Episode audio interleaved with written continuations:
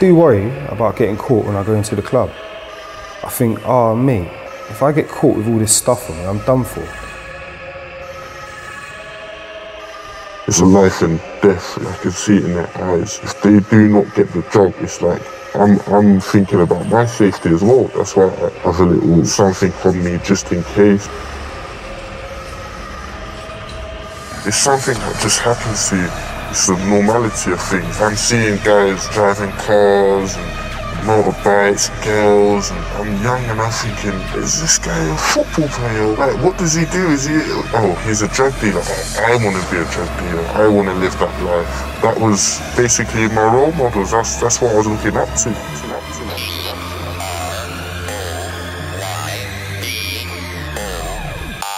Stooky sound.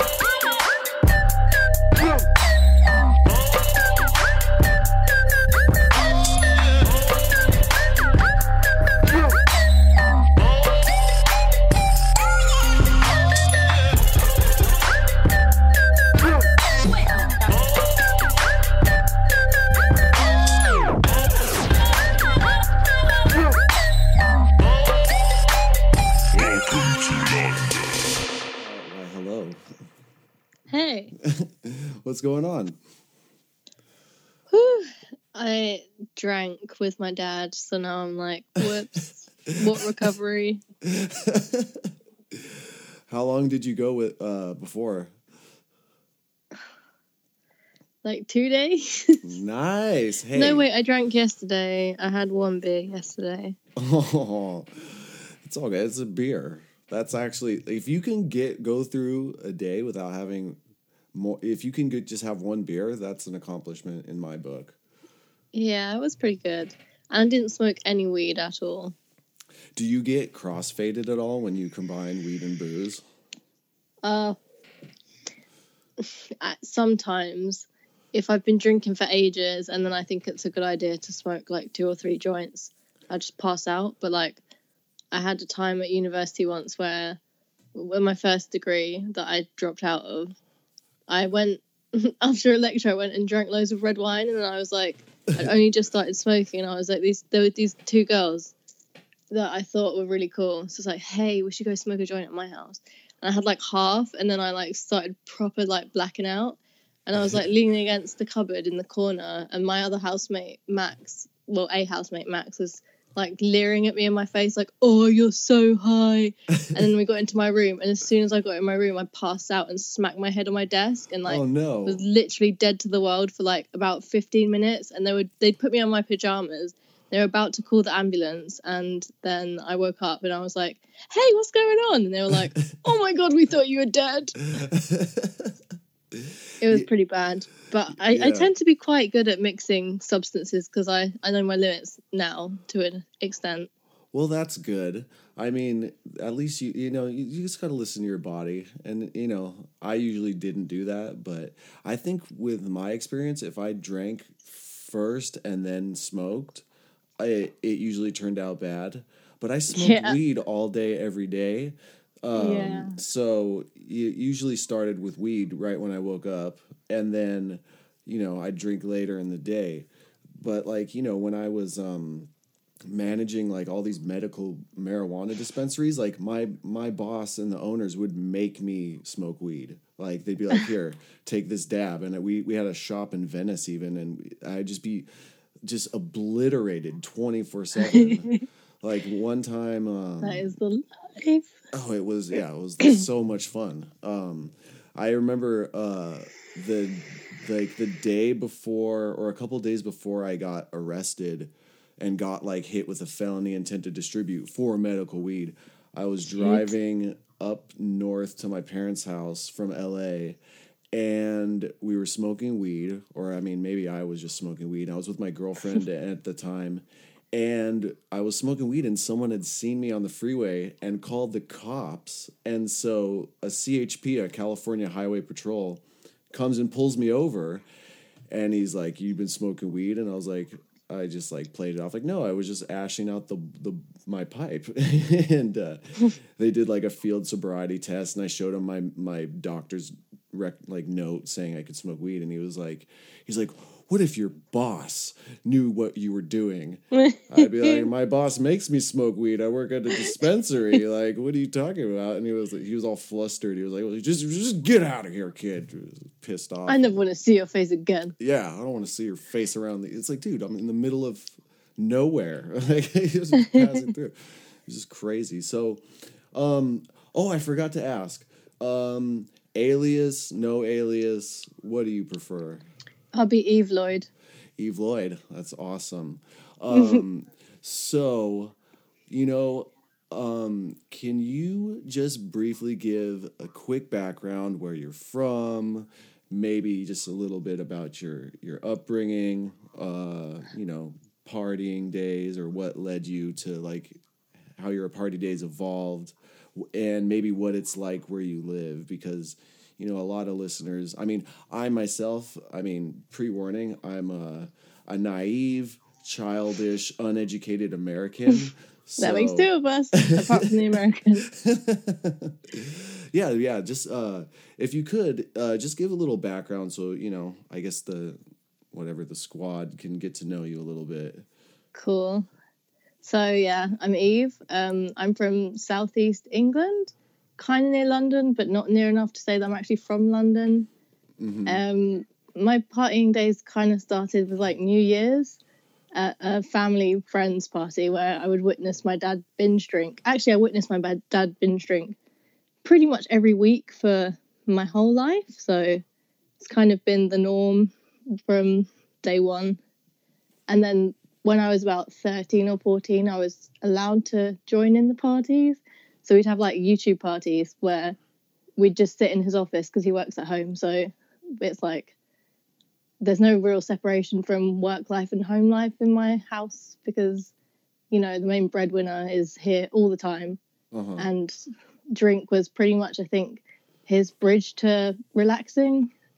definitely So we'd sit there and like put on like Pink Floyd and weird stuff, the Bee Gees, and uh, well, not weird, but he's very into sort of psychedelic and uh, rock music. So that would be like I kind because our sort of bonding moments were just a couple of glasses of red wine for me and about three bottles for him, and yeah, it was like relaxation. And mum would be in bed, so we could kind of say what we wanted, and he would like lecture me on a lot of well stuff now that I see as bullshit, but like what I, i'm intrigued um, it was a lot of like political and social commentary mainly, Oh, and okay. uh, he's a writer, so he was sort of not. I don't know. He was just trying to guide me towards a path to achieve a career of the caliber of his, which I'm still very far away from. Uh, I'm 22 now, so kind of I'm just at uni, chilling, trying not to be a full time addict, but failing miserably. and yeah, so drinking started when I was pretty young. And then when I got to like 14, I smoked weed for the first time. And I was like, yep, this is nice. but I couldn't get my hands on it for a while because it's not legal here, obviously. But then when I was 16, the, I, I always wanted to be sort of one of the lads. I always felt very masculine. I think because I had such a close relationship with my dad, I was like, yeah, I need to embody this. So that makes sense yeah yeah, I then like sought out groups that were also binge drinkers and also like to smoke a lot of cigarettes and a lot of weed. So I I kind of inserted myself into those arenas to take advantage of the vast substance abuse. Me too. But- I can relate. And my, I just have to side note, you're not failing miserably. You like you keep your you keep things in check from what you know our our interactions. Like you don't go full ham. Like Yeah, I can't go full ham because I would fucking die. Like yeah. I want to stay on the planet. I, well, yeah, like I mean, as long as you can, like, I mean, ugh, I've had too many close calls, like near death experiences from everything, uh, drugs, car crashes, getting stabbed by girlfriend or almost Oh stabbed. god. Yeah, yeah. It was it lived a life of excess to the fullest. I'm surprised I'm still alive talking to you right now, but at least Kind of me too, to be honest. Well, you know, like I mean, I don't know, like what is it? I mean, I don't know. Like I've I had a I've because I was in the you know music industry down here, and I was doing a lot of promotion for you know DJs and stuff. And at the time, we uh, so many people from London and, and different parts of Europe were flying out to LA, and, and so you know, I'd let them crash on my couch if they, you know, were doing a show and then they'd get me backstage or whatever. So I only got bits and pieces of like culture overseas, but um I mean like what drugs are like really popular over there? Uh, it really depends on like the socioeconomic situation of where you are. So, I'm from a pretty deprived area, but like a wealthy family. So, Okay. I'm a bit of an outsider in the community because I don't know. I manage I managed to stay out of all of the hard stuff, but where I am, there's a lot of crack and heroin, which people seem to think is only an American thing, but it's really not. Like, you can get it anywhere yeah. and weeds everywhere. The people that I was associated with and still am associated with, to be fair, are very into psychedelics. So when like research chemicals were a big thing, um, when I was like 18, 19, I had a group of friends in Birmingham where I went to uni for a bit. I think I said that, but Mhm. yes. Um, we could get like 40 tabs of 1p LSD for pretty cheap on like just the clear net, like not even normal dark net shit. This was Yeah. like you could just get it off like brand. I think actually, though I remember getting modafinil from a website called modafinilcat.com, and it was just like so easy. And I saw it as like a well, I bought it to try and help with my studies because I was like, oh, I can't focus. I need like research or what they called study drugs, Neuro- nootropics. They're Nootropics, yeah. yeah. And then I would just take them and then just go on a walk and fucking like look at the city and be like, wow, yeah, shit's cool. but like, I'd fully intend to do like a whole essay and then I'd just be like, oh, but the outdoors. Yeah, like totally get distracted off like your, Yeah. scenery. Oh, I've done that many a times. Even with caffeine, I'm like, oh, I'm gonna drink this caffeine and I'm gonna get all this schoolwork done. And then before I know it, I'm, you know, just fidgeting around on something else. And I was just like, fuck, dude. Like I was ugh, it's ridiculous. But Yeah, it's hard not to get pulled into distractions.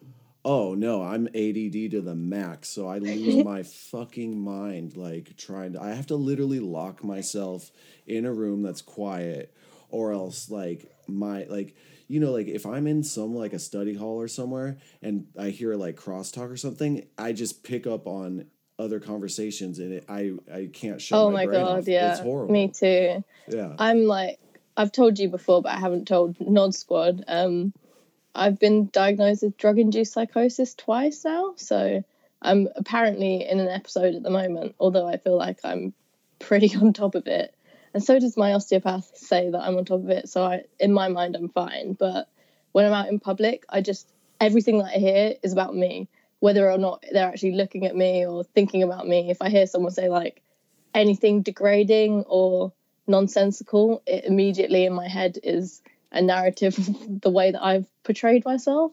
Mm-hmm. So that then pushes me to want to use more because I'm like, oh, yeah, but if I'm drinking, I won't give a shit about what they're saying about me. Or if I'm smoking weed, I won't even hear what they say about me. Exactly. Oh, I I always tie everything. I'm like, well, this has got to relate to me somehow. I'm like so full of myself inside when I'm like trying And so hard it's not to be. narcissism. I'm definitely like low key a narcissist like half of the time, and then the other half of the time I'm just completely self loathing and wish that I was dead. Oh yeah, it's so it's totally bipolar. It's one of these extreme or another. It's I either love myself and think I'm the total shit, or I despise myself and I'm like, why did you do that? You're a fucking idiot. Like, I Why need- were you even fucking born, Eve? yeah, yeah, like I'm the exact same way. I'm like, I need to find a balance where I'm like cool with myself, but not hating my. It's it's. I guess it's just part of the addict mentality, but Yeah. it's rough. Like finding balance with literally everything I do is been the biggest challenge where it's like okay i want to be social but not so social that i'm getting wrapped up and involved in everyone else's like Yeah, you know shenanigans but then i don't want to isolate so much that i'm like stuck in my own head and it's like with Yeah. it's just like crazy i just ta- i always take things to whatever extreme and so Yeah, i've been noticing too. that. Yeah it's like been it's in it's fucking insane like i don't know. I remember I went to I think about two or three months ago I went to this like garden party open mic event sort of thing. Mhm. and everyone was on whatever they wanted to be on. Most people were drinking some people were smoking hash some people were smoking weed. I did DMT like I had a really good time but about halfway through some girl comes up to me and is like I think you should drink a glass of water Eve. And I was like what the fuck bitch like how dare you like I just I don't understand why when you're having a good time and you're not hurting anyone and you're not being, you know, harmful, so there's always somebody that finds it necessary to come and tell you off for enjoying yourself. And that just always puts a downer on the evening. It just makes me think like, why did I bother coming if there's people like this here? yeah, like Captain Buzzkill. The fun police, Yeah. innit? No, yeah. As long as you're not insanely reckless, like I don't know, like I I mean, I I like I guess my whole outlook on when I put this silly podcast out it was like, okay, I'm not going to tell people to just say no because that never fucking worked with me at least, especially Yeah, people the- do what they want. yeah, they're gonna do what they want. I'm not gonna like glamorize my lifestyle that I had and say, "Oh yeah, you should go shoot up heroin." Like, obviously, no. It's like how I don't even know how someone would go about glamorizing like meth and heroin use in the first place. It's a very unattractive lifestyle. Uh, well, I did watch Pulp Fiction with my dad today, so it Oh definitely can be glamorized. that's true. but wow, that's when I was point. like 16, I made a pact with my friend Daniel that I would never touch the golden three, as he called it, which was crack, heroin, and meth. So I've done pretty well not to touch those. Good, yeah. Keep, keep that's a that's a definitely good golden rule to stick by. I mean, there's I guess there's dangers associated with every drug, especially research. I think research chemicals are fucking horrible. They don't even really have full studies on what the fuck is going on with that. But Yeah, um, I mean, as long as it's used in enough moderation and, and someone at least takes enough precaution or does enough reach, research about what they're going to experience, like, I mean, I, I'm I'm I don't know. Like, I have such I mixed think the rule that- it. yeah. The rule that I was always told as a wannabe drug addict was set and setting. Oh, and ju- that yeah. everyone just said the people that you're with, the environment that you're in, and the amount of trust that you have is going to make or break your experience. So a lot of the times that I've used substances, I've paid very good attention to that rule. But then if there's alcohol involved, it just completely disappears, and I don't care where I am. I don't care who I'm with. I just want whatever I can get because it always is. I can maintain a level of balance if I'm sober before I do drugs, but if I've drunk, then it's just completely out the window and I don't give a shit. Yeah, I've noticed the same for myself, and I think the set and setting thing. I mean, for, at first for me, it was like in like it was applicable to uh, psychedelics mainly because I knew it was such like like psychological dynamite where it's like Yeah. it can literally just shatter your whole world around you if you're in a dangerous situation and then your brain is perceiving it on such a different like plane but i Yeah. mean i think that i'm i'm sure that that applies with everything like you know like you don't want to be doing a bunch of drugs in a situation where like shit gets real you know and then you're Mm-hmm. like under the influence and having to like navigate through something where your wits aren't uh, you know, at full cognitive function, or maybe I don't know. It's just like, I I think the brain. I mean, people even have like the full like research on exactly how the brain like operates. So, like we just have such a small fraction of information so it's like especially Yeah. in, like different people who have different who like function differently mentally and uh like I've seen some people handle their drugs fine, and then I've seen people like do enough ecstasy or acid to where they're just fried, and now they're not Yeah. coming back, or it like induces a schizophrenic episode in them. Mm-hmm. You know, like oh my, oh I didn't tell you uh, when I was you know because you you know I've been at rehab for like four months now. Yeah. We had this guy come in, and he was ended up being my bunkie. He shared a room with me, and um he was just fried. Like he did so many psychedelics. Like he was just he like at first he seemed like he was there but then he was just i after getting to like converse with him he, i realized he's not all there. And uh i like we had the like when we were in the old building um my room had three beds. So it was like me and my original bunkie and this new guy. And um we would wake up and he would just be sitting at the edge of his bed, staring at the wall and just talking to like the voices in his head. And Shit. me and my other bunkie were looking at each other like, "Oh fuck, this is this is uh this is kind What of What would you talk about? I, he would just like talk like he was carrying on a conversation like with another person, but it wasn't with either of us because we were like trying to sleep. And Yeah. um, the next morning, he goes up to my other like you know more sane bunkie, and he's like, he was like, "What's up with that shit that you were trying to pull in your sleep last night?" And he was like, my bunkie Chad was like, uh, what are you talking about? What shit was I trying to pull in my sleep? I was asleep. Like, what, you thought I was trying to get one over on you while I'm asleep? like, what the fuck? And he was like, no, I saw you. You're trying to pull some shit on me in your sleep. And it's like, Oh, dude, the I- yeah, like I, it just made no sense. And then he would like he had this crazy fascination with uh, U.S. currency, so he'd be staring at a dollar bill, and he'd go up to us and he'd be like, "Dude, this dollar bill is so crisp. Check it out, man!" And he'd like hang it on the window, and I was like, "Whoa!" And so he ended up uh, getting caught with a phone before I got caught with my phone. And um, he got into it with staff, so they kicked him out because they, they they could see he was just like he had this like look in his eyes where he would like kind of see like look right through you, and um, they kicked him out, and so they packed his stuff and he, whatever like stuff he left we had to throw out, and we looked under his bed and he had a shoebox, but then he uh, he had like sharpened like a plastic butter knife into like a little jailhouse shank like Oh fuck. and we were like holy fuck dude this guy was like could have just murdered us in his sleep and uh i mean i felt part of me felt bad for him but then a part of me was like okay i can sleep with both eyes closed now so that's at least good you know because this place i'm at they don't take people who um or mo- for the most part they don't take people who are dual diagnosis because they're just not equipped to be able to treat um, people with like super extreme severe cases of like you know schizophrenia or something you Yeah. know? um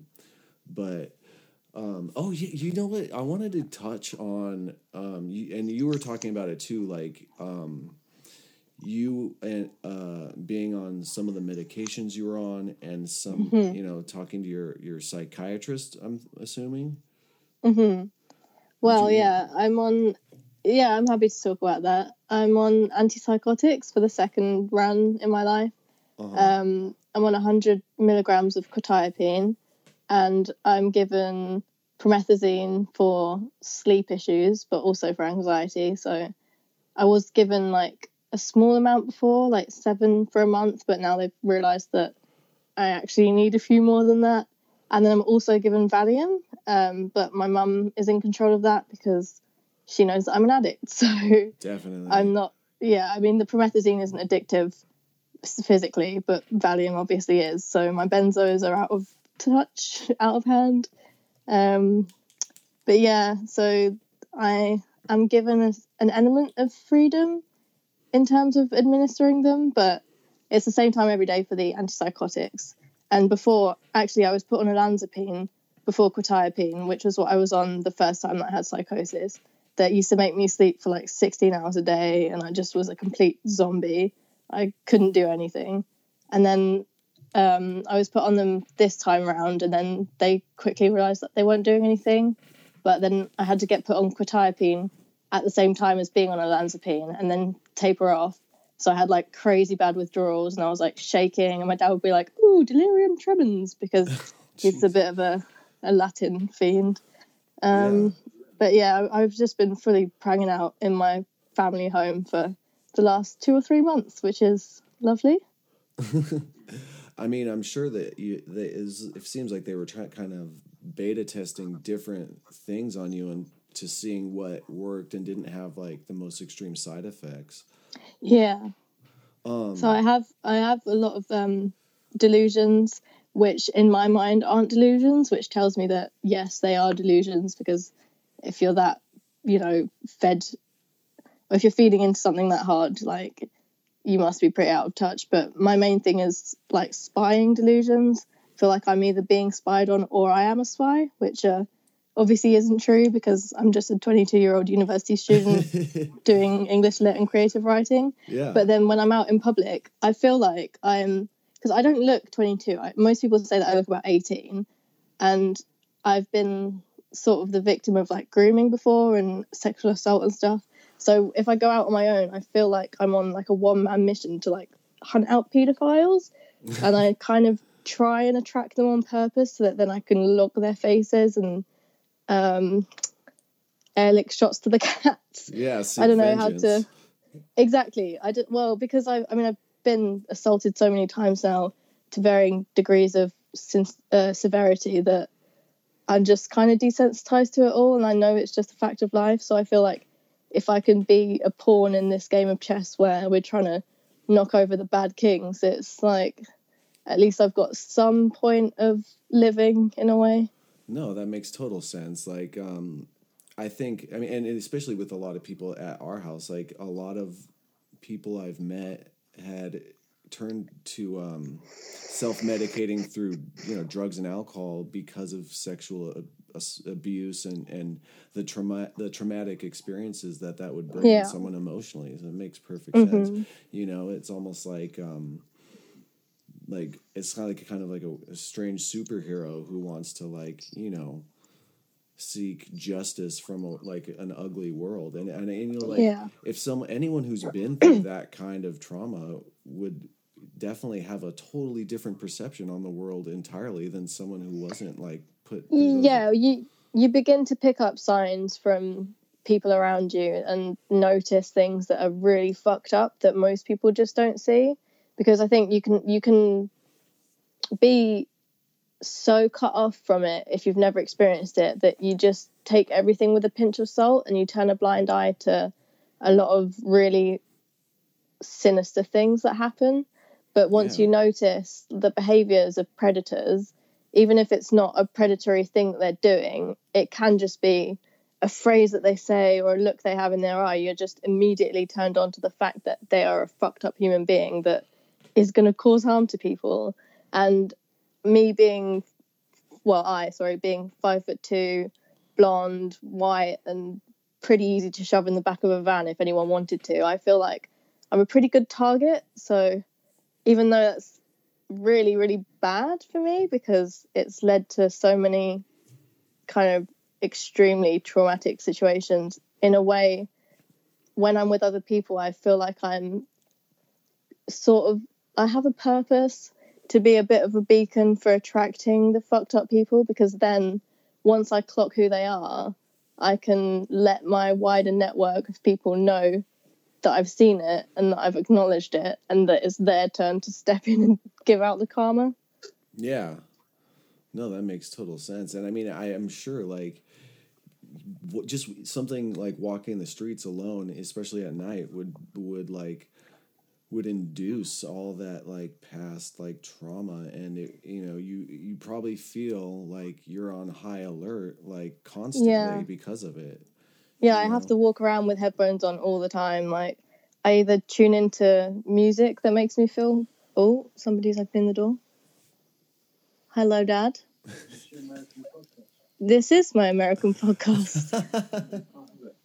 my dad wants to join in the podcast. oh my god okay let's do this Okay, yeah, Brian says let's do this. um, how do I make it louder? Oh you could probably Well, let me on just pass you over to my father. Oh, hello, Brian. Hey, how's it going? Uh, I'm good. How are you? It's very late over here, actually. Oh, I apologize for that. It's it's only seven p.m. here. I'm so bad. Oh, it's with the very time. early over there. Where, where are you? California? Yeah, California. Um, I have a horrible Californian accent. It's it's I've been found been told it's quite ridiculous sounding, but No, you no, it's it's absolutely fantastic. Oh, thank you. You know, like I, I'm actually super like, uh, I, I, I love any other accent other than mine because I'm just you know so used to this that I'm just like, ugh, I'm so I'm, I'm just like over you know like even East Coast accents from New York or something. I'm like, oh, that's that sounds so much better and more intelligent than than the West Coast. but you know, Yeah, and uh, accents are, are weird. Yeah. um, So, um, Yeah, free. I mean, you can feel free to ask me anything. I'm an open book. I don't hold back on this. I I tell my most debaucherous and and sinister like past experiences. So, I mean, I don't want so to. how like, how old are you then, uh, uh, Brian? I'm uh, I'm 35, but uh, I've been told I look pre-pubescent. Um, so um, I've been at an inpatient treatment like residential facility for four months, a little over four months. Um, yeah. yeah, I've been, you know, practicing recovery. Um, you know, I started this podcast like a few years ago, but was extremely late to uh, uploading episodes um, for a multitude of reasons. I was on a court ordered drug program, and our uh, drug counselors and our probation officers were were highly monitoring us, so we were too paranoid to upload anything. So, Brian, so what what is your um, what's your addiction? Is it Uh, money? Is it girls? I mean, I, I, I've noticed and come to realize my addiction is pretty much anything that can be used in excess. I was, uh, yeah. you know, I mean, I started out on like more socially acceptable drugs like weed and alcohol and stuff, and then it Yeah. just kept evolving. You know, cocaine, pills, ecstasy, psychedelics, um, and then when I was 24, I had moved back to my hometown of Los Angeles, uh, and was go as I was uh, going to um, college for sound engineering. I was a sound engineering major, and I was involved in like the music industry down there. I've been playing guitar like since fourth grade, so I was playing shows, promoting shows, and that just seemed, you know, the culture of Los Angeles and and the music industry in general kind of just made my addiction spiral out of control. And while I was in that, I was 24. I had gotten diagnosed with uh, testicular cancer. Oh, Jesus. Yeah, and um, you know, after surgery, they were pumping me full of um, pain pills and opiates, and you know, I, I Yeah, walked, yeah. walked out with some, you know, oxycontin. So then that just made my I, I turned to like opiates to kind of not just aid the physical pain, but the emotional trauma of you know not knowing where, what was going to happen to me, and so.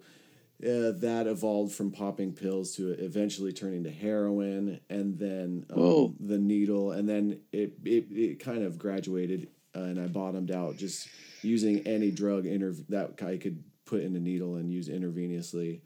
Um, and you know, there's a lot of you know little gaps I, I left out just trying to keep it short. But yeah, I um, I was completely out of control. I was going to jail. I was uh, you know getting involved with with you know gang members and and just like you know total like the the dark aspects of society and kind of just getting involved with whatever they were doing. Even though i'm like i look like a suburban little white kid i like and i wasn't like affiliated with gangs. I was like intermingling with them helping them you know run drugs or weed or whatever. And so i got exposed to a lot of you know crazy stuff. And um finally you know uh i guess six eight months ago my parents were kind of took notice that I was just totally out of control, and they gave me an intervention. And um, So, so Brian, Brian, uh, you you what? You're 35, are you? yeah, So your your parents that I mean, forgive me, but that, that's quite a long time to wait, isn't it? well, I Don't you mean, think? well, yeah, I mean, it, it was easy to keep uh, a lot of it under wraps because I I was living away from them. I was on my own when I moved back to L.A. and um, it was only you know after I'd I had gotten arrested for I was managing like a medical marijuana dispensary here, and I had gotten uh, the the the laws that are here are very loose, and there's a lot of gray area about regulation. So I had gotten um, our dispensary had gotten raided, and I went to jail for that. And when I had moved, Whoa. or when I got released from jail in Los Angeles, um, I kind So of, how long were you in jail for?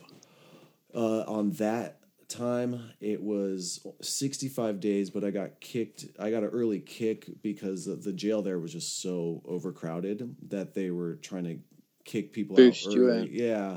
I was supposed to do 180 days but and it was like my first felony offense. I'd never done heavy time. But the the things i saw in there in that jail was just insane. Like you know j- you know riots you know uh just crazy fights you know it was just it was it was it was brutal. And there was like so many drugs in the jail. It was almost like being on the out- outside you know? Um Yeah. and then you know like a lot of things that go on in you know there's not a lot of education programs there it was just a lot of it was like criminal college just other you know criminals teaching each other how to you know like break more laws like you know identity theft and you know counterfeiting money and all that stuff so i, I kind of left with you know worse off than when i went in So what's the what Brian? What's the point of your blog there? I mean, are you It's a trying to? podcast, not a blog. Sorry, blog. Uh, yeah, that's just me. Sorry, that's, Uh, I'm an idiot. i mean the, the podcast What what i- what's your podcast? I mean, are you trying to help people not do what you've done, or or Oh yeah, definitely. I don't I don't promote or, or try to glamorize or romanticize what I what my past was. I mean, I or is tell, it to try and sort of explain the difference between the the types of drugs you take, or what? I mean, Oh yeah, it's. It, I mean, at at first the podcast was just really simple. It was me and my best friend, and we were just telling all our crazy stories.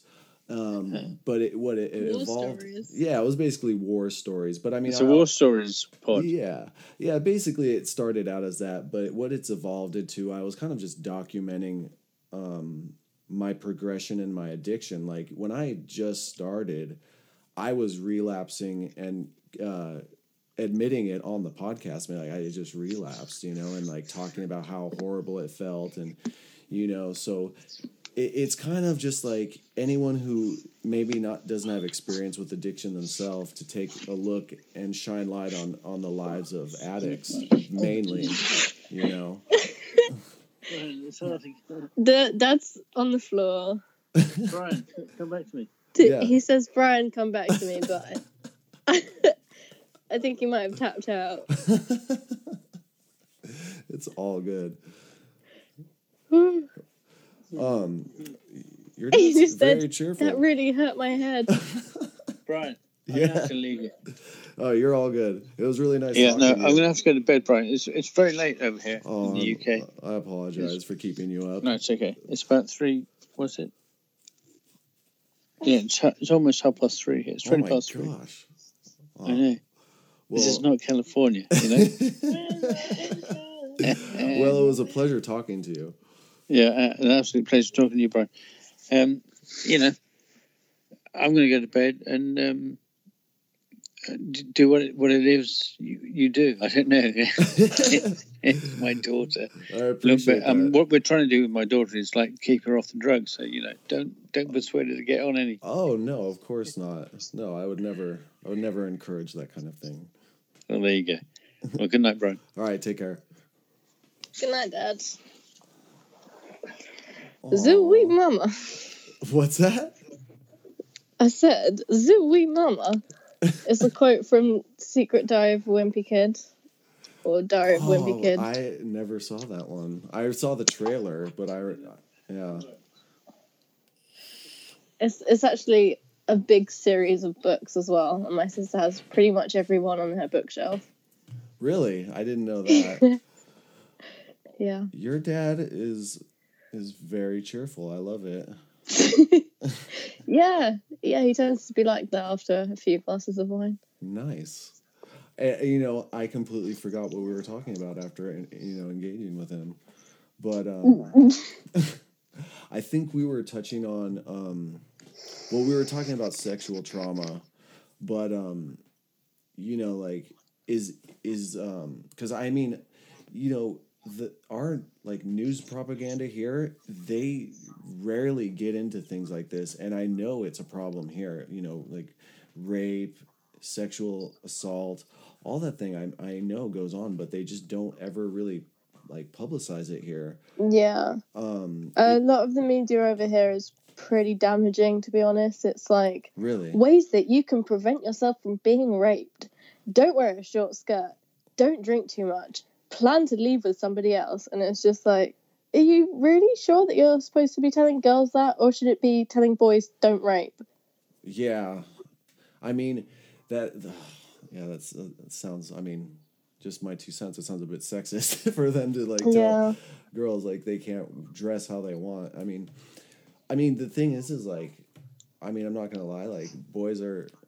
I mean, I know for a percent they're complete horn dogs, but I mean they should have some sort of self control and know what is appropriate and what and like know when they should. I mean, I I think a lot I, of it it's a lack of education. Yeah. Yeah. parents and the education system. Like, there's no real sort of incentive to teach consent because people presuppose that that's what parents will do. But half of the time, I mean, where I'm from, there's a large per, sort of percentage of teenage pregnancies and sexually transmitted diseases and Mhm. like divorced parents or parents that never married. So I don't think that uh, stable relationships are a particularly common thing where I'm from. So obviously, people that come out of that family background aren't really going to have those virtues ingrained into them. Yeah. Oh, yeah. The divorce rates here are ridiculous. Like it's like seventy five percent of marriages end in divorce here. That's just so fucked. And half the time, it's they can split the money nicely and Oh, do yeah. well on their own. Oh, it's fucking terrifying. It makes me like have a huge phobia against getting married. It's like it's Yeah. like it, it, I think I forget who said this, but they're like if you were going to go skydiving and you're on the plane about to jump and they said, "Oh, by the way, 3 out of 4 of you, your parachute's not going to open and you're going to fall to your death." It's like, "Would you go?" I'd be like, "Fuck no. Hell no." Hell nah. Yeah. I'll stay in here and we'll land safely. Fuck that shit. So, I mean, and it's crazy because yeah, my parents never really educated me about sex. They left that to the school system, and you know, Yeah. the school system basically was just like these are the different body parts, and this is what happens when you insert said orifice into said hole. Like it is just like, but they never taught how to like um, communicate with you know the opposite sex or how to recognize if you know like if they're uncomfortable with like something you're doing it, it's like i had to kind of leave that up to my myself to learn you know and it's like, Yeah. It's It reminds me of that scene. I think it's from Mean Girls where they're like, "Don't have sex because you'll get pregnant and die." that's with what lindsay lohan Yeah. yeah oh my god we actually just Oh man, that. she was. She actually like it's kind of fucked up, but a lot of my idols ended up being complete wrecks with drugs, like Amy Winehouse, Lindsay Lohan, uh, Miley Cyrus. I mean, I hated her when I was a kid, and then she started appropriating black culture, and then suddenly I was interested, which is a bit fucked up, but no eh, it's how it is. Well, like, I mean, if you're a childhood actor, I think you're kind of doomed from the start, you know? Like, that's a whole different universe to, like, Yeah. grow up in. So it's like, and not only that, you're, you have, your the your access to fucking substances has got to be like fucking easy, Mhm. you know. And, And there must be so many weird older men that will slip those drugs just to try and get it easier to get what they want.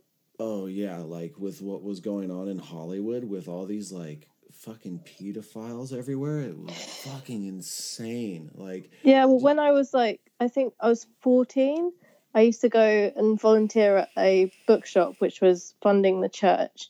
And I went to this place called the Millennium Center to do like a stall with some old ladies for books. And the stall next to us had this like probably 65, 70 year old painter man. And every single time we went, he would come over and say things like, Oh, you're such an old soul. Oh, I wish you were a bit older. Oh, if Oh you my were older, I would blah, blah, blah. Yeah, I was 14 and I probably looked about 12 because I was not an early bloomer. I was fucking late as fuck. So it was just like it's just very strange that people of like particularly my kind of demographic are so predated on by old men and it's often it's kind of batted away as a compliment and people are like oh well that's nice of him to say isn't it and it's like well no it isn't but when you're that young you just don't know how to differentiate Yeah, no, I can. Yeah, that's fucking insane. Yeah, and like I've noticed, like from talking to other people, like a lot of sexual assault sometimes happens within the family, and so Oh, yeah. they're the you know the child is afraid to confront or talk to their parents about it, and even sometimes when they do have like muster up the courage to to say something the family members don't believe them because they're yeah or they believe them and they just say never tell anybody that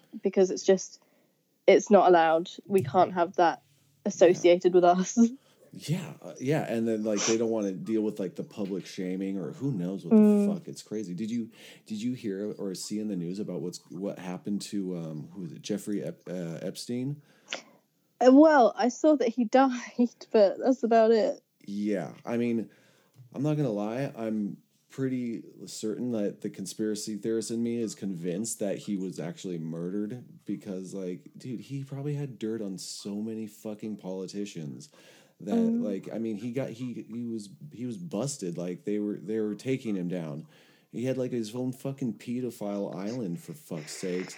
So it's like I know like there's been like rumors that the Clintons or Bill Clinton flew out there and other people were you know frequented there. What it's the like, yeah, fuck? it's just like, fucking crazy. So it's like oh he mysteriously dies. He gets taken off suicide watch and then he oh he coincidentally Yeah, committed suicide. to be Yeah, fair one of my ex-boyfriends posted about him not believing that it wasn't an inside job and i was like i'm not even up to date with what happened but i'm gonna take your word for it Yeah, I mean, I like it's it's crazy because like I'm a huge conspiracy theorist. I think all the politicians are up to something fucking crooked. like even if I don't have any fucking solid evidence, I'm just like, yeah, fuck that. But um, i mean if there's money behind it there's always going to be something twisted in the background Fuck yeah, exactly. And it, but it's like any of the conspiracy theories that involve that kind of thing, like human trafficking or or fucking child pedophilia. It's like it's just too overwhelming. It's too much for me. I'm like, dude, I have to tap out because that's just so dark and so Yeah. twisted. It like it fucks with. i remember when like pizzagate was a thing oh a yeah, few years ago that messed with me but like something that's tends to happen with me is that i just completely tune out of like mainstream media because it makes me so depressed. Yeah. but then i end up following all of these really weird like esoteric spiritual accounts on like reddit and facebook that are like Yep. you should stare at the sun for two hours a day because then you'll open your third eye. Like i genuinely used to do that when i had psychosis the first time because i was like oh my god this is healing light from god. Like i really fucked my eyes up you, that's that's crazy you say that because right when Pizzagate was a thing, I was deep deep in my addiction, like just shooting up massive amounts of heroin and meth, and I'd be in a psychosis myself, like, and I'd fall so far down the rabbit hole, and then I was like watching just horrible YouTube videos, like. Oh, all the celebrities are clones, and they like secretly murder them, and they have this Yeah, to cloning machine. I remember seeing this video of Britney Spears like going so fucking weird in an interview. Like it looked like she just like glitched out, and then I Yep. just thought after that, like, wow, everybody is a robot. Yeah. Oh, that and those videos about like like celebrity glitches that it was all based on like mo- the Mon Project Monarch and MK Ultra and like celebrity oh mind god, don't even talk about MK Ultra, man. like as soon as I started doing acid, I was like, I am one of them. yeah, I, I mean it, it's crazy because I'm super fascinated with all of that stuff and like I I I don't know like I can't ever say like with a hundred percent confidence like oh yeah 9-11 is an inside job or oh yeah all these things are super like I know it happened but it's like like the I fantasize about like this secret world where like there's this crazy secret society and they plan and control everything and then like there's all these crazy figureheads like you know there's David Illuminati shit. yeah, Yeah, David Icke and the reptilian race. Like, I- and I was just like, it, it came to a point where I was like, dude, I need to tap out because I'm terrified of the world now, and Yeah. this doesn't have any benefit on my like living because it's like even if let's say theoretically, even if all that shit were true or a percentage of it is true, like myself as an individual is not gonna like overthrow this like crazy cabal. Like it That's just- why we start a rebellion, fam. yeah, I know. And I, as you, when I was growing up, like when I first moved back to LA, I was just like, kind of super activist. Like, yeah, we got to, you know, take down the government, man, and just like Guillotine the bourgeoisie. yeah, bomb the banks, man. You know, it was all kinds Oh, of crazy shit. I, you just made me remember. I used to always like message people on Facebook and just randomly say like "bomb Wall Street," and I said it to my friend Nick once, and he put this message afterwards that was like, "To the government inspector that is reading our conversations, I do not condone this behavior." I was like, "Uh, I think I'm going off the deep end now." Well, I mean, I mean, just the shit they've been able to prove, like with what Edward Snowden leaked and like Hillary Clinton's leaked emails, that that scared me enough. Where I was like, dude, I don't know. Like, I i- if if it's like if the, if I knew all this shit and actually found it out, they'd probably want to ice me too. So it's like I'd rather not know, you know, because it's just like ugh, it's just. I, I've come to a point where I'm like, dude, I just need to live my life the best I can, as happy as I can, and I mean, I still like like researching like scandal and corruption. Don't get me wrong, but it's like I I had like like we said before. I have to find a balance because I would just take it to the crazy extreme. But I mean, that's who I am. But I don't know. It's just um. Oh, okay. So we're like at 15 minutes. You told me a story before we we started recording, and I you I it was fucking it was crazy. So I would love to hear it. If you remember the one with was it your ex boyfriend taking acid and running around naked? I don't know what happened there. Uh, you know, that's the issues with Wi-Fi. Um, okay, so at what point did you I you like it get cut off? Because I know I was You mentioned Hillary Clinton. I can't stand Hillary Clinton. I'm sorry. Like I want to see a female like be president, but her I, she's just such a bad liar. Like I just can't. Like I don't know. Elizabeth Warren, I think that's her name. I would love to see her in office. I still like Bernie, but even then I'm just like ugh. I after our last like election process with Trump and Hillary, I was like I was just like fuck. I'm s- I'm sure the whole It was all just such a massive farce. Like everybody in England just watched it and laughed. Like we really couldn't believe that it was actually happening. Yeah. Oh, it was ridiculous. I felt so. I'm so embarrassed for our country right now. Like, Well, I have family members that voted for Trump, so I'm embarrassed to be alive. like, oh yeah. I mean, I, I didn't like Hillary or Trump. I thought they were both horrible. But Trump, mm-hmm. I think Hillary's a horrible liar, and I think Trump is just a fucking total buffoon.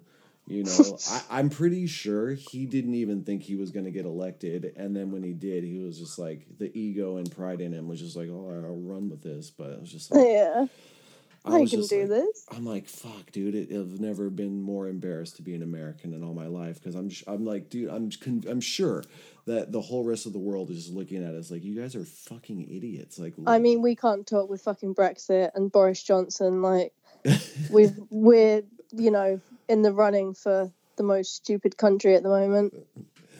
I mean, I, I don't know enough about Brexit. I did a little bit of like reading up on it, but um, I mean, I think I, I'm pretty sure like the human race is doomed anyway. We're probably gonna self engineer our own extinction anyway. So yeah, it's just I'll like- just I'll sum Brexit Brexit up in two words. Basically, shit's fucked.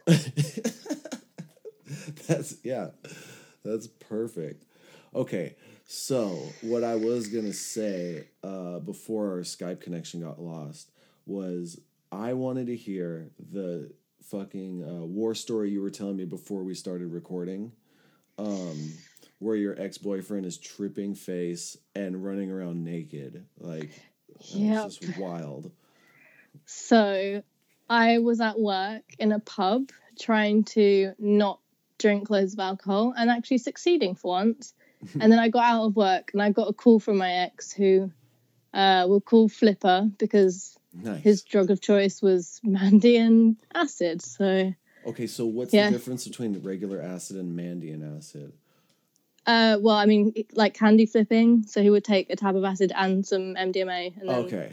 roll, I guess. Nice. But um, yeah, so I he called me and he was on the university campus and he's saying all like, I don't know where I am, I don't know how to get home. But he was literally about ten minutes away from where we were kind of staying. Uh-huh. So I was like, right, this this is strange.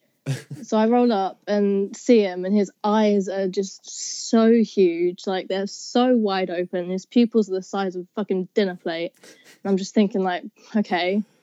First of all, I'm pissed off because you bought two towels of acid and didn't save one for me. Second of all, I have no idea who these people that you're with are, where you got these drugs, or how I'm going to get you home. But it was a challenge that I had to overcome. So I led him home, and then in the meantime, I wanted to pick up some weed because I knew that this was going to be a long night. But I made a fatal error while this was happening, and I was like, "This is urgent." Oh shit! I said his name. We can block that. Yeah. Flipper. This is urgent. I need to go and pick up. So I left him locked in my room, and then I went out to pick up. And then while I was in the car, we were seeing this lightning storm, and I was like, "Wow." This is really fucking cool. But then I wasn't really clocking that he would be seeing that and feeling like the world was ending. So I got back to my university room and I come in and he's just like completely weird. Like he's just acting not like himself. And he's got his shirt undone. And then I realized that he's like having a bit of a gender issue. Like he's not sure if he's a girl or a boy or what's going on. And, that's then induced by the acid. Yeah, and the weed and the alcohol, and I think there was Mandy as well, but I'm not entirely sure because he kept changing his mind.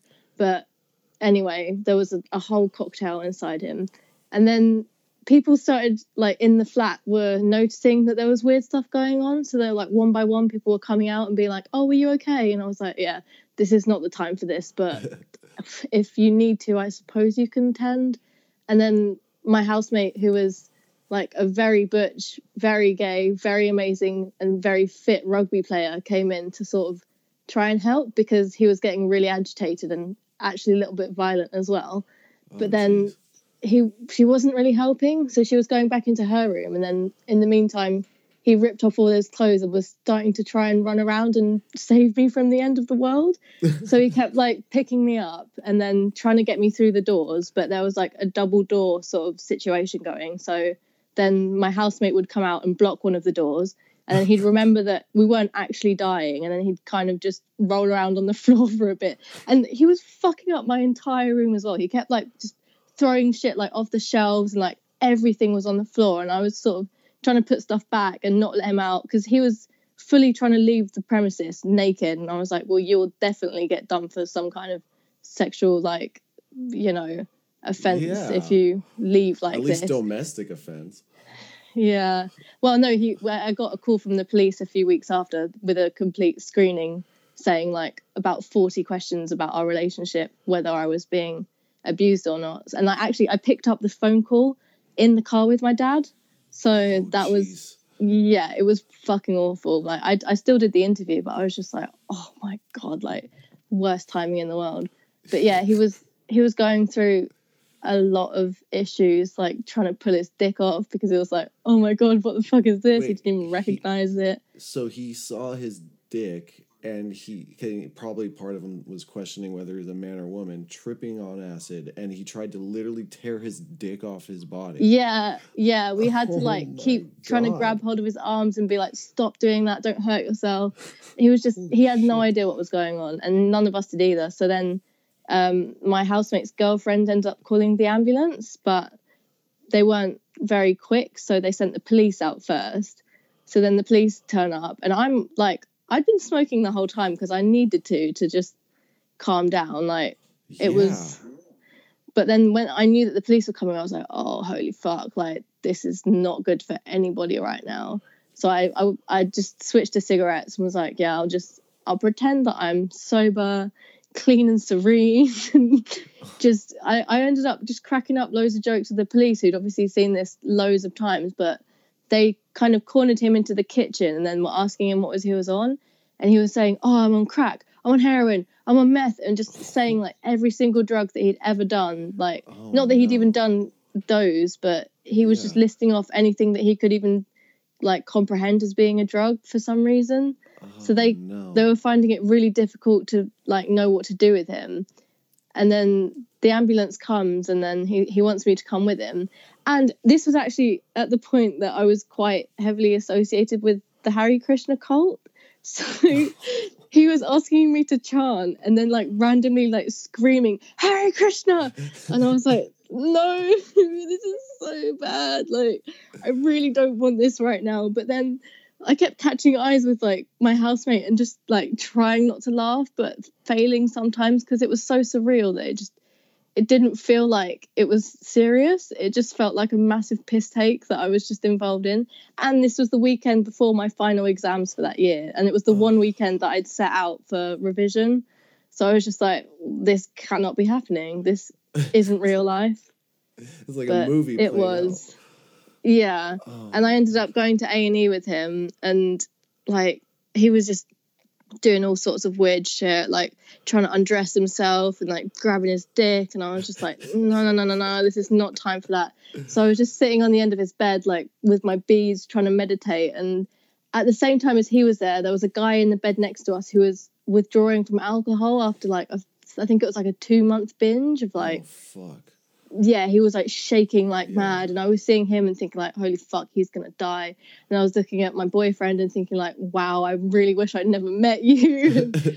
I just, I just remember one thing actually that really brightened my day was we had a nurse, I think she was Nigerian, and she came over and was like questioning Adam, and then she turns to me and goes. Where were you when all of this was happening? And then I was quite defensive and I was like, I was at work. And then she turns back to Adam and goes, You're going to lose a good woman. And I was like, Yeah, damn fucking right you are. And then he did. So, Oh. yeah. So did he like get in trouble with like the judicial system at all after Yeah, this? he got a caution. He he's got a, a note on his police file now saying that he's been uh he's had an allegation of domestic abuse about him because Oh, the the housemate's shit. girlfriend on the phone told the police that and the ambu- or no told the ambulance that he'd hurt me because he had he was like crushing my bones when he was picking me up Oh and my stuff like yeah he was grabbing me really hard like while he was still naked and then trying to open the door and run out of the door with me but because i'm so small and he's quite strong i was just like completely unable to get him off me Yeah, he was probably convinced like the world it was like total Armageddon, and he thought he could like. yeah What? he thought he was saving me which like i guess in retrospect is kind of cute but at the time i was just like what the hell are you doing annoyed and like shocked and dismayed. Yeah. and tired as hell from being at work. Like it was just a combination of utter fuckery. Oh Jesus. Yeah. There's no way you could do your final exams after the, like a moment like that. Oh, I got an 82. I bossed it. I did so well. No yeah, way. yeah, and God Oh. help me out, man. yeah, then you are a total boss because I just even with my life being complete normal, like at normalcy, I I struggle with like I stress out over finals like so much. I, Yeah. I mean, I was really unimpressed because it was the one weekend that I'd set out just for revision, and I ended up being from Saturday night to 10 a.m. on Sunday morning, awake, looking after this absolute wreckhead. But yeah, then I slept the whole of Sunday and woke up on Monday and was like, right, better fucking revise. Wow. So, I mean, the lesson here, I'm pretty sure, is if you're going to take a mind altering substance, especially a hallucinogen, just know anything you see or perceive is probably not real. So, don't like. Hmm. that's the one thing I told myself when going into any fucking psychedelic is like, okay, so I'm gonna see a bunch of shit that's probably not there or is probably just like you know, and then so don't take it so serious. Like Yeah. I don't know. Ugh. I the first time or the first times that I like solo tripped, I used to write myself notes and stick them on my door that were like it said like remember you're on drugs none of this is real you're fine and i'd like look up at them and just be like okay cool now it's time to work out my existence in equations on pieces of paper Yeah, I mean, um, I tried. See, I've done. I've tripped out like by myself, and then I've tripped with other people. But it's like, I feel like there's a huge level of trust that needs to be built with whoever you're gonna like trip out with because if they a- and not only that even people you may know and trust they can and sometimes have the potential to become completely unpredictable when Yeah. under a substance like that you know Mhm. like Yeah, I've seen that lots of times. I remember I had well, I think this is like two two years ago. Um, I had a couple of boys that were like they knew that I'd been into acid before and they really wanted me to get them some. So I, I pulled a few strings, some appeared and I helped them, but it was very strong and I was hmm. quite used to very strong acid, but I forgot that these two were complete newbies, and I always expect that everyone's going to be on the same wavelength as me, Oh, which yeah. obviously isn't the case.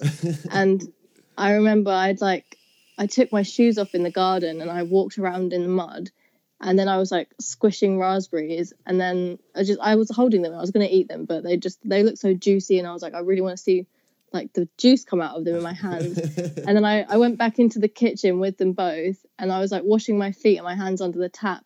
And they were one of them was absolutely convinced it was blood. And then from that oh. moment on, he was just fucked because he'd seen something that he perceived as horrific. So like the whole trip for him, even though he barely made any like verbal kind of you know, he didn't he didn't tell us that he was having a bad time. Yeah. Uh, the next day he was like damn it was so bad. I hated every minute and i wish i never did it. And i was just Oh. like whoops. Yeah, the sight of blood while tripping is horrible. I've told this story like in one of the way earlier episodes, but when like I think my it was my third time taking mushrooms, and uh, I was like maybe just at like just turned eighteen, and um, I was with a group of friends. Yeah, we I didn't know them like super well, but we had all taken mushrooms. But one of our friends, he had this weird like digestive system problem, but the the mushrooms like hit his stomach like they were fucking razor blades. oh shit So he goes into the bathroom and he just starts f- puking up blood, but like everywhere. And we Oh, don't know this is going on. Like we're just sitting in the room on the couch, just like enjoying it. And then we're like, oh shit, where's our friend? And someone's like, oh, I think he went to the bathroom. And we open the door to like the most gruesome like murder scene ever. And he, there's just blood everywhere, like oh, actual Oh, blood that. on the walls, like all over the toilet. And and like I I mean that was my own like I was a teenager my f- like third time taking a psychedelic and it was like the most horrific like like scary movie like fucking murder scene ever and I was just like tripping balls and just like did I like my brain just shut off like I could not comprehend what was going on I was like holy fuck. System overload. Yeah, and then we had to get in my car and I had to drive on mushrooms to take this guy to the hospital and then somehow like I could I could barely even talk after that point and so my thank God my friend uh, was there to like talk to nurses and like somewhat keep it together like oh he's sick he's puking he's like and uh I just stayed. I like I I we pulled up and we parked and we walked him in instead of just pulling our, our car right up because I was like, dude, I don't want. I was like paranoid about cops, and then Yeah. I just like I I- I can't even barely I barely remember what happened after they got him in, and they're like, we'll take care of it. And thank God we kept our shit like together enough because it was like such a high intensity like moment, like adrenaline kicked in, and uh, I think some of the mushrooms had worn off but it was just like holy fuck dude that just fucked with my fucking whole like fucking soul afterwards i was just like Yeah, I bet. Yeah and then also like i I mean i've had some weird and horrible moments on psychedelics where it's like super fun best time ever and then something happens and then it's like oh shit it got real um, like, Yep. in reality like you just reminded me of a trip that i had with that same guy but he was trip sitting and i had Oh. a really bad cough because i don't know I think i had something i was ill or something but about every 10 minutes i would like turn around to him and be like do i have throat cancer and then I'd have 10 minutes of fun, and then I'd turn back around and be like, oh my God, I think I've got throat cancer. I can feel it. It's in my throat. And like, it was just a constant cycle, like a, a loop of just like a few minutes of like looking at the trees and being really happy, and then like a while of just being convinced that I was on death's door. That's not a good mental state to be in. No, and like he really took a grudge to me about that as well. It was like I never want to fucking do anything like that with you again if you're just going to keep talking about having cancer. Because I mean, there is a lot of cancer in my family, so I've always been very paranoid about it anyway. But Yeah. like this was like absolute acceptance of the fact that I did have cancer, and I was just like trying to constantly prove it to him. Oh no. oh fuck. That sounds awful. Um Yeah. like if you're gonna be a trip sitter, like it's a, such a he was the fucking... worst trip sitter man. Like he said he was gonna he, he said he was gonna like you know curate my trip. And he ended up like halfway through he had a nap. And then he just like got ready for his night out. And then he went out drinking. And i was just sitting there like what now? Like i'm here with throat cancer and he's just gone off drinking. Like what the fuck do i do? It's like it's like abandonment like kicking in. Like- literally. I mean he was younger than me by like two years. So what do i expect? Like i was basically his mum but it was just it was bad times all round i mean i love the guy but mm.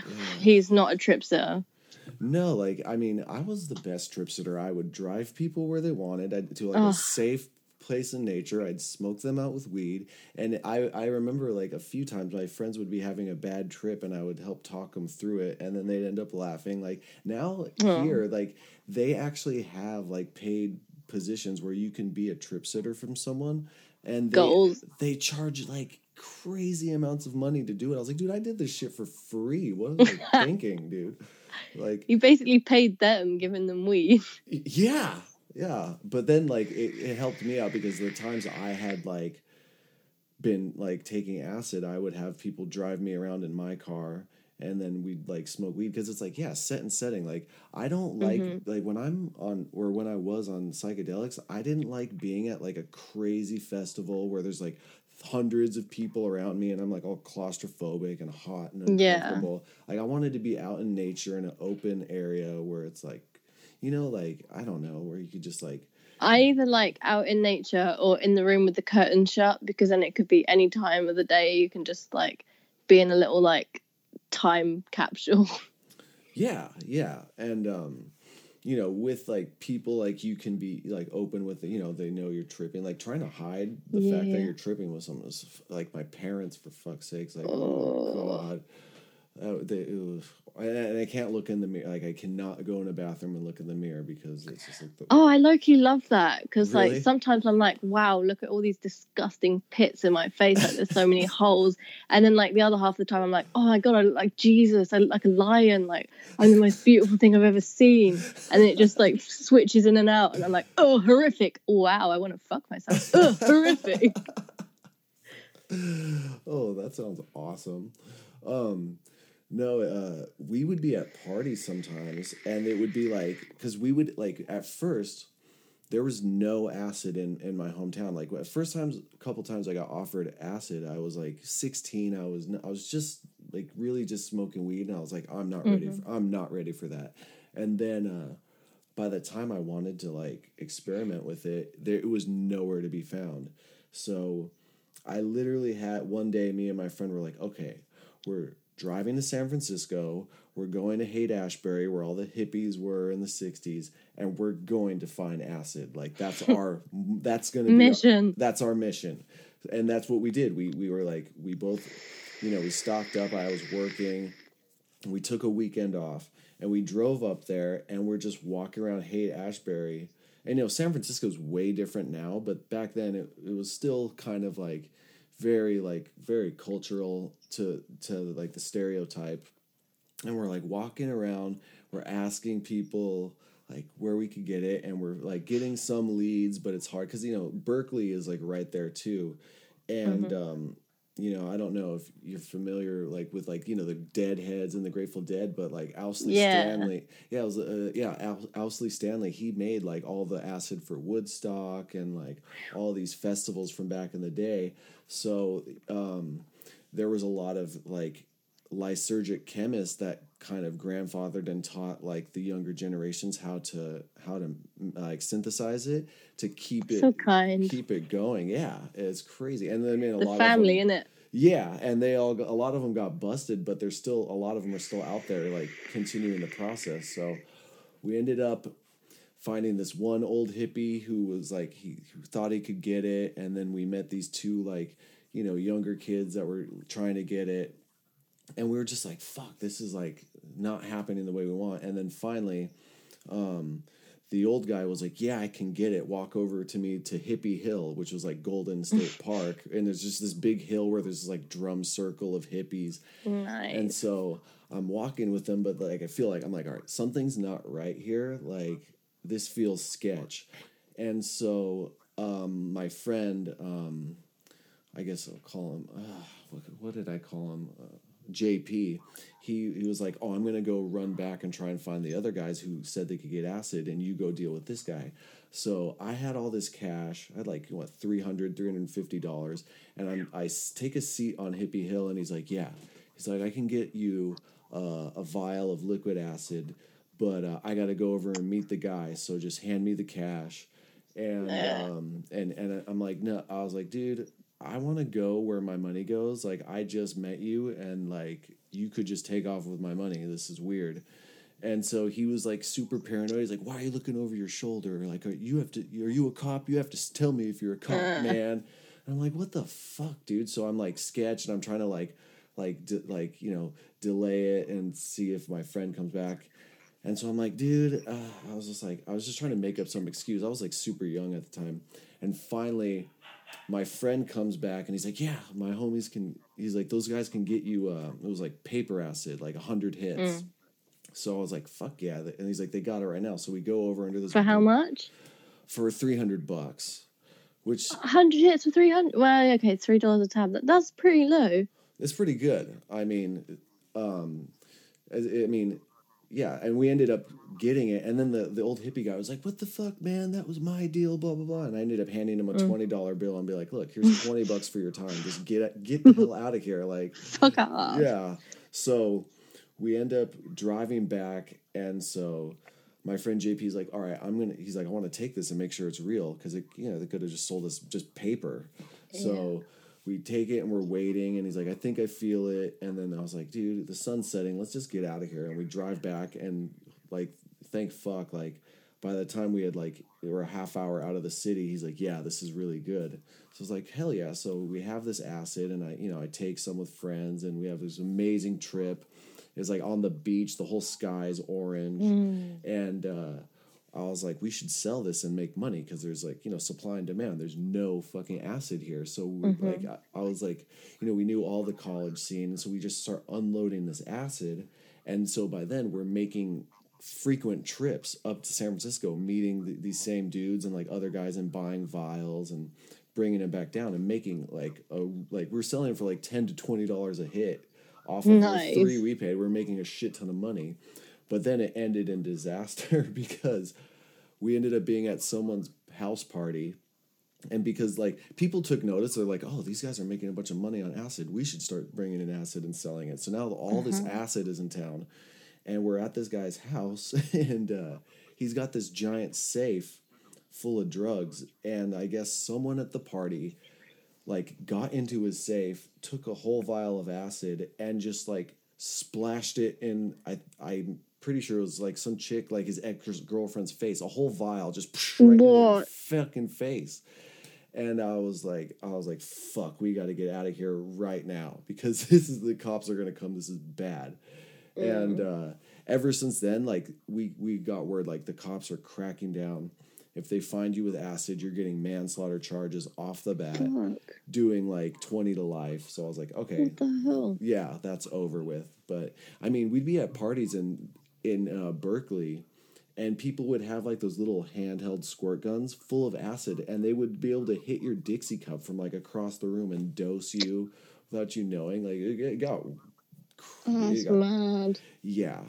Uh, uh, we're like, I mean, the drug scene in America is pretty fucking crazy, but in California uh, is where I'm most like experienced in it. It's fucking nuts how crazy the college scene in Berkeley and everywhere else is. Like, Yeah. I don't know. So, um, oh my god, it's probably so late there right now. What time is it where you are? Uh, it's 404. Errol. Are you? You're probably getting pretty tired, right? You will usually stay up Yeah. late, but okay. Well, then I'm gonna let you go. But, uh, I mean, we've been like talking back and forth on Twitter and Facebook like way before we started this. So you know, I it's always a pleasure conversing with you. You know, It's been great. my my my uh I don't know if you heard my last pos- podcast with uh my animated gay friend Zach, but I was, like, yet. I was like, yeah, I'm gonna have Eve on. And he was like, oh, Eve of England. He doesn't just call Aw. you Eve. I was like, yeah.